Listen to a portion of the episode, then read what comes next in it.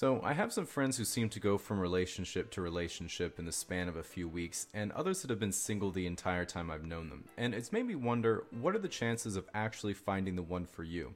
So after thinking about it for a while, I came up with this formula which can roughly model the probability of meeting the right person after you figure out three things: how often you act on opportunities that arise, how many people you're interested in, and how many encounters you have in a given time frame.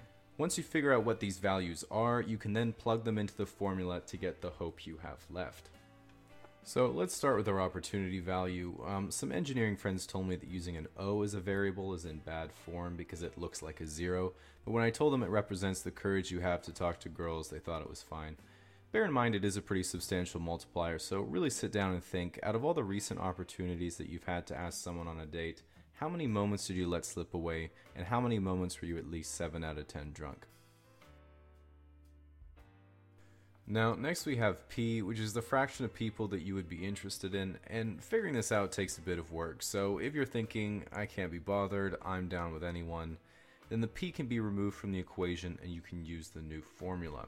Okay, so assuming that's not you, we have to be able to figure out how many people in the world that you would be interested in. Now, there are 7.4 billion people in the world, so if you're a straight male, biologically speaking, you have 3.7 billion potential partners, but we'll say 4 billion because it's 2017. Now, obviously, you don't want to date someone underage, so we'll say they're at least 18, and you don't want to date someone too much older because then you're less likely to have much in common. Given my age, I'd say that caps out somewhere around 32 or 35. So, obviously, I prefer if they were single, but wouldn't be the first time I've broken up a marriage.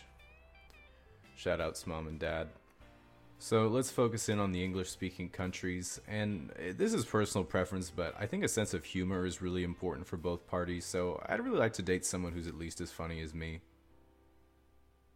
How is that possible? Now, I'm pretty vain, so I want any accidental kids to be as good looking as possible. I'm not going to say I'm only going to date 8s and higher because people tend to end up with other people who they perceive to be in the same league. So we'll say 8s and higher with low self-esteem. Okay, so I'm looking for an English-speaking girl who's good-looking, single, and laughs at my jokes. That sounds pretty accurate. And after eliminating countries that aren't really viable, that ends up at around 10 million or 1 in 100 people, which is our value P. Okay, so moving on to the third and final variable, we need to figure out E, how many encounters you have in a given time frame. Now, the best way to do this is actually recording how many new people you meet in a year, month, or week, and then just extrapolating. But if you're just looking for a ballpark, they say the average person will interact with about 80,000 people in their life, which is about 2.7 people a day. So if you're a math guy, just use Euler's number as a default. I decided to actually count how many new people I've said hello to this last month, and that number ended up being about 2.5 a day. Unfortunately, the number of people who said hello back was about 1.8. That made me sad.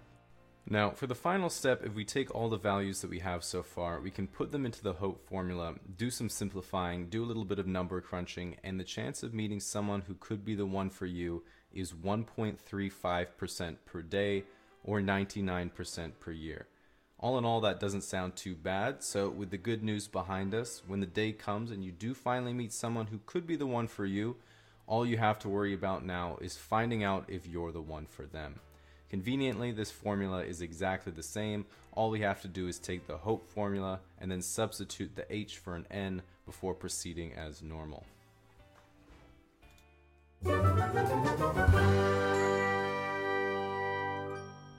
So the hoodies are actually in now, and we also have some mugs, so you can check those out at casuallyexplained.com.